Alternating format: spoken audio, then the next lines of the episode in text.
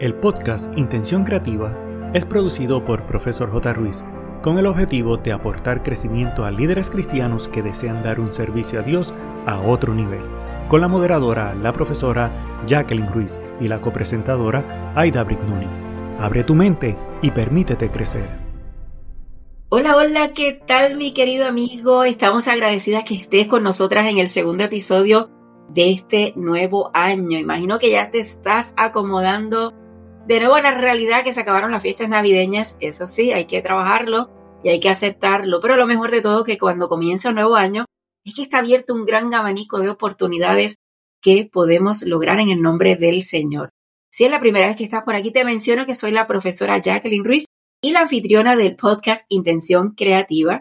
Y hoy estaremos hablando de un tema muy especial, sobre todo porque el propósito de cada cristiano es llevar el mensaje de la palabra de Dios y por consecuencia la iglesia debería crecer. Antes de continuar, te invito a que visites las notas del episodio porque queremos compartir un pequeño detalle para ti y esperamos que te ayude al igual como lo ha hecho conmigo. Así que, sin nada más, te damos la bienvenida a este episodio 127 titulado 20 claves para una iglesia vibrante y en crecimiento.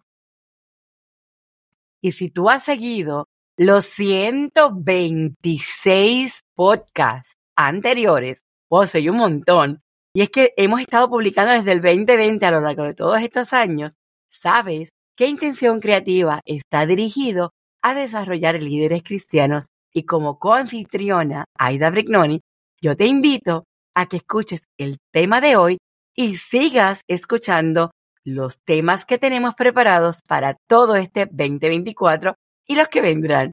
Que sea de bendición para ti y para todo aquel que puedas compartir el mismo. Y el dato curioso para hoy es que el 28 de enero se está celebrando el Día Mundial de la Acción frente al calentamiento terrestre, también llamado Día Mundial por la reducción de las emisiones de CO2. ¿Qué se entiende por el calentamiento terrestre? Bueno, el calentamiento global o terrestre es un aumento de la temperatura de manera que se exacerba sobre la superficie de la Tierra que se ha producido a través de los años y que ha traído una consecuencia de cambios climáticos que en la mayoría de los casos ocurren como consecuencia dramática en distintas actividades humanas y que siguen afectando al medio ambiente. ¿Cuáles son las principales causas del calentamiento global? Mira, son muchas las causas que generan el calentamiento y a pesar de las medidas que se han tomado a través de los años, sin embargo, no es suficiente y algunas de estas, por ejemplo, la actividad solar y las erupciones volcánicas que cada día se incrementan en todo el mundo. Dos, la constante desforestación de los bosques y selvas que han generado la pérdida de una gran cantidad de flora y fauna vitales para el equilibrio medio ambiente. Tres, la quema de los combustibles fósiles. Cuatro, el uso excesivo de los fertilizantes. Y cinco, la continua producción de residuos que provocan graves daños al medio ambiente. Y esta frase de salvemos nuestro planeta no solo es crear conciencia entre los ciudadanos, entre los gobiernos de los distintos países, sino también es tomar acciones inmediatas para evitar una catástrofe global que pueda causar la desaparición de cualquier forma de vida tal en la Tierra como la conocemos hasta ahora. Y es posible que los seres humanos logren reducir las emisiones de CO2, no cabe alguna duda que en nuestras futuras acciones está la salvación del planeta Tierra, el único hogar que hasta ahora conocemos para vivir, siempre y cuando aclarando que como cristianos sabemos que cuando este mundo sea el momento de terminar, Dios nos vendrá a buscar y tendremos un mejor mundo para vivir eternamente con Él. Sin embargo, Edita y mi querido amigo, yo creo que como iglesia también tenemos la responsabilidad de tomar acción y yo creo que aún en nuestras casas sí debemos hacer el proceso, pero como iglesia, ¿qué tipo de, de residuos sacamos? ¿Cómo manejamos lo que está a nuestro alrededor? Tal vez tenemos un proyecto de sembrar árboles en nuestra comunidad. Debemos hacer el proceso de asegurarnos que como iglesia también hagamos presente no solamente el hecho de dar información, sino que podamos tomar acción para dar el ejemplo a la comunidad que está a nuestro alrededor y que ellos vean también que la iglesia no solamente es predicación, sino es acción con el cuidado del planeta. Cambiando este estilo de vida y buscando otras fuentes mucho más sostenibles de cara al futuro, los seres humanos estaremos en la capacidad de reducir nuestra huella carbono. Si quieres dar tu pequeño aporte para celebrar esta fecha, te invitamos a que puedas colocar alguna información valiosa sobre este interesante tema en cualquiera de las redes sociales. Y si quieres utilizar un hashtag, puedes utilizar hashtag cambio climático. Definitivamente tenemos que tomar acción, no solamente como individuos, sino como colectivos, ¿verdad? Como iglesia que, que somos. Bueno, el libro para hoy, el libro para hoy es bien interesante y su título es El dolor de plantar una iglesia. El autor es el pastor Roger Hernández y él presenta en la descripción de su libro, dice que lo que él quiere proponer con este libro es ser tu entrenador personal y trabajar a través de cada reto, entiéndase a partir de la imagen o metáfora del dolor que se nos presenta cuando se está plantando una iglesia. El motivo es, y lejos de desanimarte, es colaborar en la preparación para estos retos que enfrentan las personas que deciden plantar una iglesia y el pastor Roger ha identificado por lo menos siete retos que producen dolor cuando se está en el proceso maravilloso de plantar una iglesia. Y los retos que él presenta es el dolor de ser líder, el dolor de fracasar, el dolor de las situaciones familiares, el dolor de la inseguridad, el dolor de ser criticado, el dolor de predicar y el dolor de servir. Si te interesa conseguir este interesantísimo libro, te invito a que busques las notas de este episodio y en el dorso vas a encontrar la referencia de Amazon Kindle o también el web del autor Roger Hernández, el libro El dolor de plantar una iglesia. Yo creo que me parece extraordinario el título del libro y todos los dolores que él presenta, así que les animamos a que puedan conseguirlo para que puedan seguir creciendo y ver cómo trabajan cuando si desean plantar iglesia, todo el dolor que puedan estar pasando y están prevenidas. Bueno, el tema de hoy, el tema de hoy, dimos que el título es las 20 claves para una iglesia vibrante y en crecimiento. Yo imagino que la pasión de un pastor siempre debería ser el servir a Dios y hablarle a otros de su palabra. Yo espero, ¿verdad?, que todos los pastores tengan y todos los líderes tengan esta pasión. Sin embargo, creo que el sueño es que su iglesia crezca no solo en números, sino en el impacto en las vidas de las personas, ya que no solo es un templo, sino un cuerpo vivo que se transforma. La realidad es que este proceso no es automático, requiere estrategia, esfuerzo, creatividad y más. Aunque yo no soy pastor ni nada por el estilo, fui parte de un equipo para abrir obra hispana en el estado de Tennessee en 1994.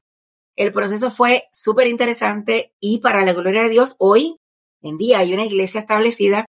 Sin embargo, recuerdo que además de los estudios bíblicos realizados por el líder, tuvo mucho que ver el servicio a la comunidad. Recuerdo recoger cosas de la iglesia americana para llevarla a la comunidad hispana. Realmente el trabajo fue interesantísimo, desde llevar comida, ayudar a conseguir trabajo, llevarlos al trabajo, hacer interpretación de inglés a español y viceversa, en fin, fue una experiencia sumamente maravillosa porque uno crece, ¿verdad? Y ve la mano de Dios en todo el proceso. Siempre procurando cumplir con Hebreos 10, 24 y 25 que dice, pensemos unos en otros para motivarnos al amor y a las buenas obras, no dejándonos de congregarnos como algunos tienen por costumbre, sino animándonos unos a otros. Yo creo que la responsabilidad de hacer crecer una iglesia no es del pastor solamente, o del líder principal. Creo que cada miembro de la iglesia es parte esencial de este proceso. Ahora vamos a hablar algunos consejitos prácticos de, de cómo poder realizarlo. Número uno, la espiritualidad en acción.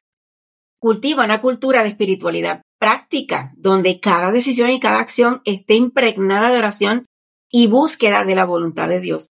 Definitivamente la oración estratégica no solo inicia y termina, sino que sustenta cada paso en el camino del crecimiento.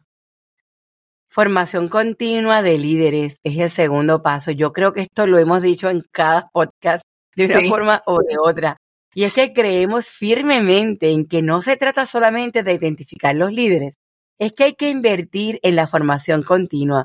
Y esto se hace, por ejemplo, estableciendo programas de desarrollo de liderazgo que fortalezcan esas habilidades, que puedan enriquecer ese conocimiento, porque una iglesia saludable se construye sobre líderes que están comprometidos con aprender constantemente. Totalmente de acuerdo y siempre lo voy a decir. Todos los aspectos de nuestra vida realmente es esencial. Tercer paso, personalización radical. No te me asustes. Y es que lleva la personalización al siguiente nivel diseñando ministerios que no solo aborden necesidades generales, sino que también se sumerjan en las particulares de cada individuo. Dependiendo del ambiente que tú estás trabajando, el sitio donde vas a plantar esta iglesia, donde vas a hacer que crezca, tienes que asegurarte que conoces la comunidad para saber cómo vas a trabajar los ministerios a desarrollar.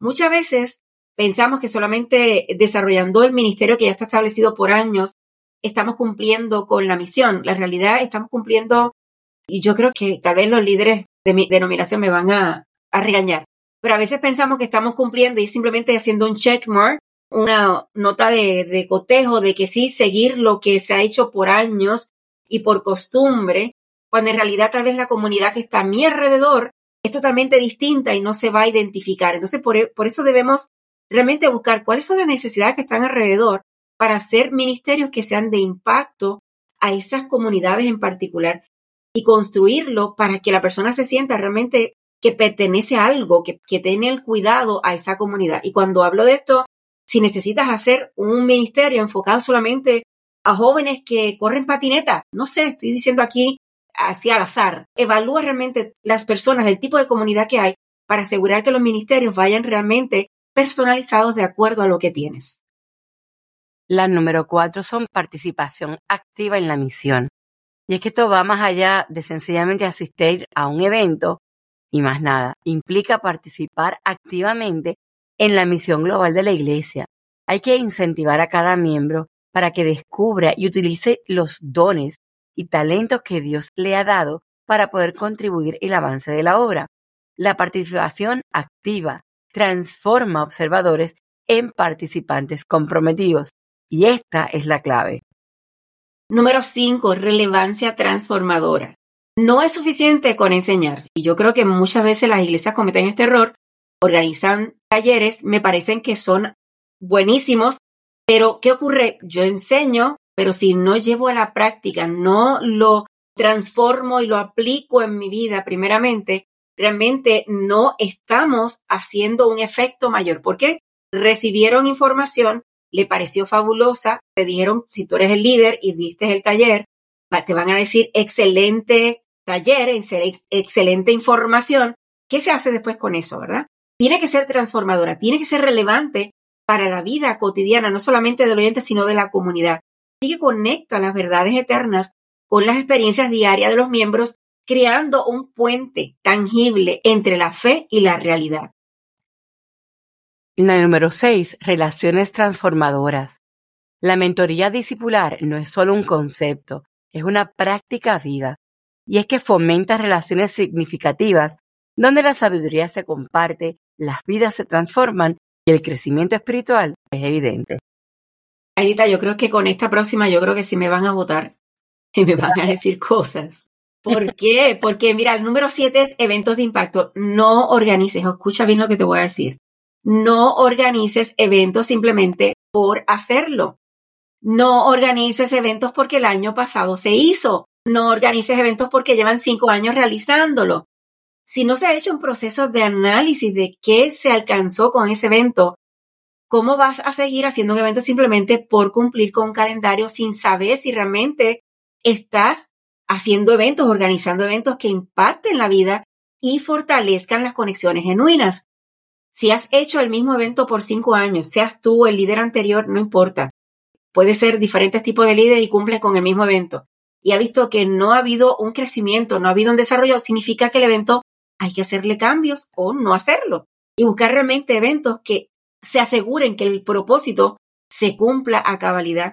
Estos ejemplos no pueden ser solo encuentros, tienen que ser experiencias que dejen una marca duradera en el corazón de los participantes, que decidan, quiero transformar mi vida porque este evento me impactó, quiero ser parte de esto porque este evento me impactó. Así que asegúrense que cuando hacen un evento no es por cumplir, sino por impactar.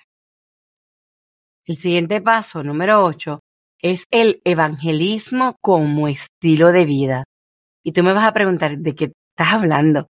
Y es que el evangelismo como estilo de vida, más que una tarea, el evangelismo debe ser como el latido del corazón de cada miembro. Ay, da qué exagerada. Pero es que es verdad, si tú no animas a todos a ver sus vidas como testimonios vivos del amor y la gracia de Cristo, ¿qué efecto tiene?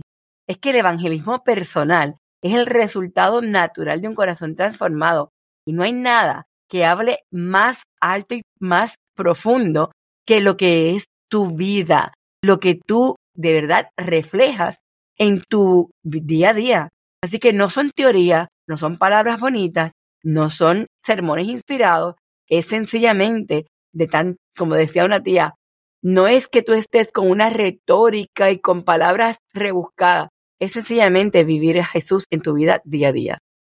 Ese tema a mí me gusta, Aidita, porque yo creo que a veces se comete el error, o muchos hermanos piensan que simplemente el evangelismo le toca al evangelista, o le toca al pastor, o le toca a, predicadores de alta experiencia, y la realidad es que nosotros como cristianos, individuos, que no necesariamente tengamos todos los talentos, que no tengamos, no sé, realmente es nuestra responsabilidad también entrar en este ambiente de evangelismo y que sea de estilo de vida, como mencionaste. Así que ojalá, me encantaría ver más gente que realmente esté dispuesta, aunque no sepa hacer todas las cosas, pero esté dispuesta a mostrar lo que mencionaste, Edita, ese corazón y decir que la vida realmente es su testimonio para que otros puedan ver y llegar a Jesús. Pero ese no es el punto mío, ese es abundando, ¿verdad?, de lo que Edita estaba diciendo. Bueno, punto número nueve, hospitalidad 360. Oye, es mucho más que una sonrisa amable a recibir a alguien. Se trata de crear un ambiente donde cada persona se sienta no solo bienvenida, sino parte integral de la familia de fe. La hospitalidad establece el tono para el crecimiento inclusivo. Qué bien cuando llegamos a un sitio y nos atienden bien y nos dan todo así como que uno es especial. Es el mismo concepto en la iglesia utilizando esta hospitalidad 360 que nos puede ayudar a que las personas puedan decir yo me quiero quedar aquí. Y otro punto, el 10, es la comunicación transparente. Y tú vas a decir, ¿cómo una, ¿cómo una comunicación puede ser transparente si no se va a ver? Pero fíjate, esto trata de que la transparencia no solo es la información que se dé, es que cualquier miembro de iglesia se sienta con una confianza de que cualquier líder y que en la iglesia cualquier decisión, cualquier comunicación es tan transparente en cualquier parte del proceso, que todas las decisiones son todas abiertas, libres de cualquier posible desviación de lo que sea lo correcto. Y esa confianza construida sobre esa transparencia es lo que dura, es lo que te mantiene a ti como miembro, como líder, diciendo, yo quiero seguir siendo parte de este núcleo. El punto número 11 es celebración integral. Quiero decirte que la celebración y la gratitud no son eventos únicos, deben ser integrados en la cultura de la iglesia. Cada logro, oye, sea pequeño, sea grande, merece ser celebrado. La gratitud es la chispa que enciende la alegría en la comunidad. Así que hay que asegurarnos que está incluida en todo lo que trabajamos. El punto 12, conexión profunda en pequeños grupos. Yo pienso que cuando las iglesias son pequeñas esto es bastante fácil de realizar, pero mientras mayor cantidad de miembros tiene una iglesia, es más importante tener estos grupos pequeños, porque no solamente es crearlos y ya, es fomentar conexiones profundas donde las vidas de estos grupos se entrelacen, haya estos desafíos que entre sí compartan, que ese apoyo esté ahí vivo, constante, donde tus lágrimas sean las mías, donde tus alegrías sean las mías, donde podamos tener aspectos en común y estos pequeños grupos hacer comunidades pequeñitas dentro de la misma iglesia. Y esto va a hacer que se solidifique y sea una iglesia poderosa. Punto número 13. Innovación creativa. Me encantan las dos palabras. La innovación en ministerio no es un lujo, es una necesidad y creo que lo mencioné en unos puntos anteriores. Y es que a veces tenemos los ministerios y se han creado desde, yo digo, desde el inicio de la denominación o han ido evolucionando y llevan muchos años y no se innova dentro de esos ministerios, se mantiene haciendo lo mismo. Y voy a decir algo que yo sé que tal vez Aidita me, me puede decir algo. Hoy sí me van a dar un regaño. El detalle está, por ejemplo, en el Ministerio de la Mujer. Ministerio de la Mujer, yo llevo años diciendo, me parece extraordinario, pero muchas veces está enfocado solamente en la mujer adulta. ¿Qué hacemos con las mujeres jóvenes? ¿Cómo ayudamos para que realmente esa mujer joven pueda desarrollarse? Tal vez nos requiere un poquito más de esfuerzo llamar la atención de la juventud, pero cuando vamos a un evento de, Ministerio de la Mujer, normalmente a quienes vemos las adultas. Y yo en lo personal, yo no tengo hijos. Yo recuerdo ir a campamento de Ministerio de la Mujer, cómo ser una mejor madre. Yo decía, bueno, aquí yo no encajo. ¿Cómo, cómo enfrentar la menopausia? Todavía no he llegado allí. Eh, ¿Cómo enfrentar? Bueno, y decían cosas, ¿verdad? Que yo decía, pues no encajo en ningún sitio. Entonces, ¿cómo trabajamos los ministerios de nuestra iglesia? Y no es que, no estoy diciendo que están haciendo mal, sino cómo podemos innovar, cómo podemos expandir un poquito más, asegurándonos que realmente podemos ser innovadores y asegurar que estamos llevando el mensaje a todas las personas que puedan incluirse, por ejemplo, en el, las féminas, ¿verdad? Así que aseguremos que haya innovación constante, que evaluemos los ministerios que tenemos, si hay que hacer ajustes, si hay que mejorar, si hay que quitar, añadir, asegurarnos que la creatividad pueda ser expandida y pueda utilizarse para tener una amplificación en el impacto del mensaje que queremos llevar. Fíjate, Jacqueline, yo creo que esto ahora está bien conocido en el mundo empresarial diversidad, equidad y inclusión. E inclusión ahora está al palo. Y yo quiero decirte que cuando hablamos de inclusión, es asegurar que todos los ministerios se aseguren de que cada aspecto de sus componentes se sientan parte de, que se sientan que su voz es escuchada, que se sientan que son integral en ese núcleo. Y el próximo punto es el cuidado pastoral personalizado. Pero yo me voy a atrever a decir que este cuidado pastoral no solamente es el pastor, es que el cuidado debe ser personalizado de cada líder. Y me explico. Es que no es cuestión de un protocolo del pastor, es una conexión personalizada donde se puedan reconocer las necesidades únicas de cada miembro. Si hay una iglesia de 20 miembros, pues el pastor fácilmente puede trabajar con esto. Pero estas iglesias que son de 5.000, de 10.000 miembros, explícame cómo un pastor va a tener una conexión personalizada con cada miembro. Imposible. O le tomará una vida. Así que yo entiendo que cada líder debe apoyar, hacer esta conexión personal para fortalecer estos lazos espirituales y que esa carga se distribuya y todos los núcleos de la iglesia estén identificados, conectados y personalizados. Excelente. Y el punto número 15, metas transformadoras. Hay que establecer metas claras que va más allá de la planificación y estrategia. Se trata de metas que transforman vidas y cumplen la gran misión.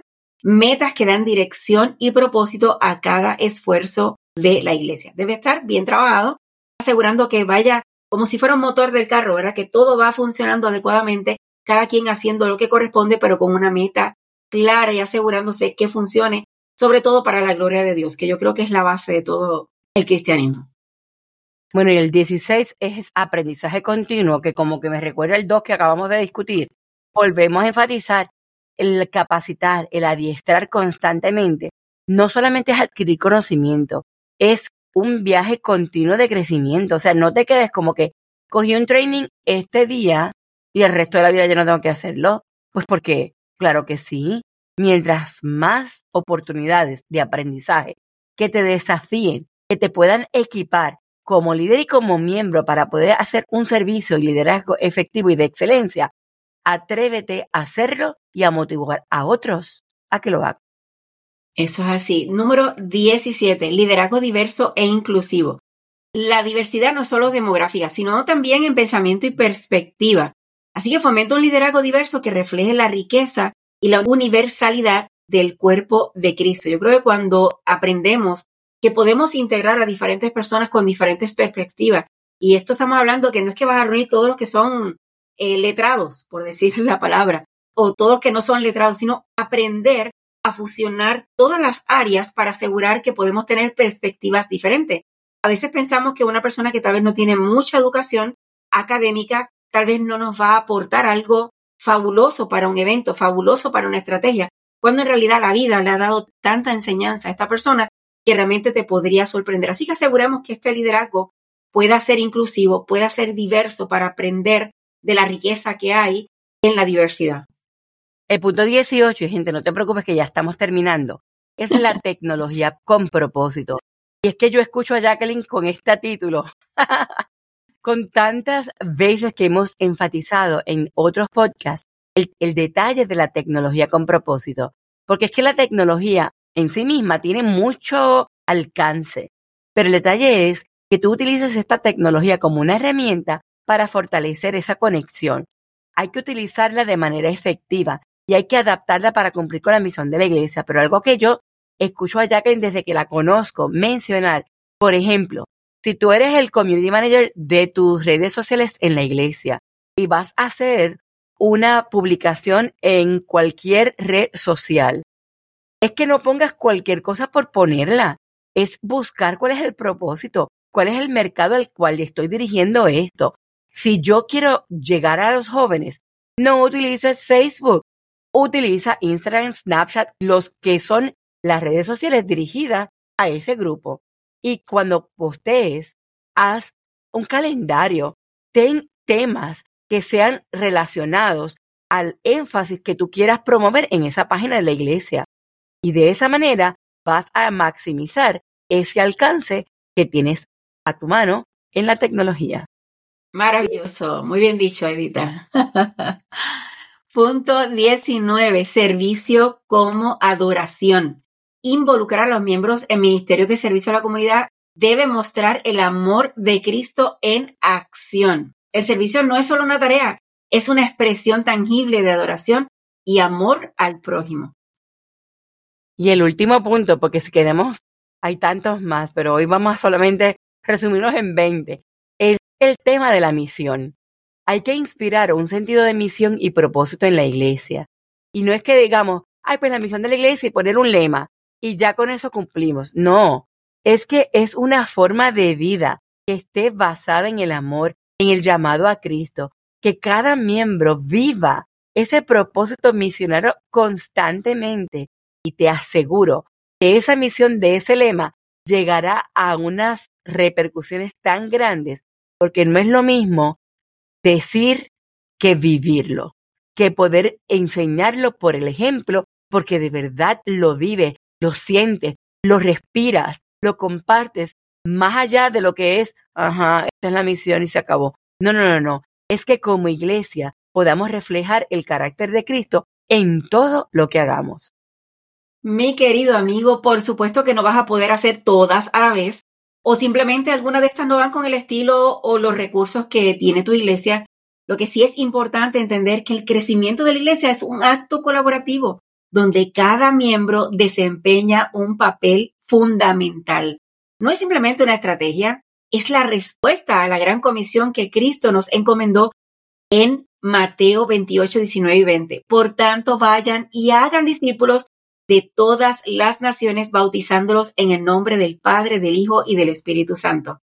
Así que antes de despedirnos, te animamos a que leas tres de estos consejos, de estos pasos, como tú le quieras llamar, y compártelos con tus líderes. Trabajen juntos para implementarlos y vean cómo Dios transforma sus esfuerzos en frutos abundantes. Nuevamente te damos las gracias por acompañarnos en otro podcast de Intención Creativa. Que estos consejos iluminen tu camino y fortalezcan tu compromiso en el crecimiento de la iglesia en este 2024. Nos estaremos viendo la próxima semana. Ha sido un gusto de tu servidora Aida Brignoni y de la profesora Jacqueline Ruiz. El equipo de Profesor J. Ruiz agradece tu conexión y desea infinitas bendiciones para ti y toda tu familia. Importante, no olvides, número 1, hacer tu reseña y realizar la valorización de 5 estrellas. Número 2, activar el botón de suscribirte para que te lleguen las notificaciones. Número 3, hacer una toma de pantalla, compartirlo en tus redes sociales y con otros. Para conocer los servicios o seguir a la profesora Jacqueline Ruiz, escribe en tu navegador o red social arroba profesor J. Ruiz con doble S de sirviendo.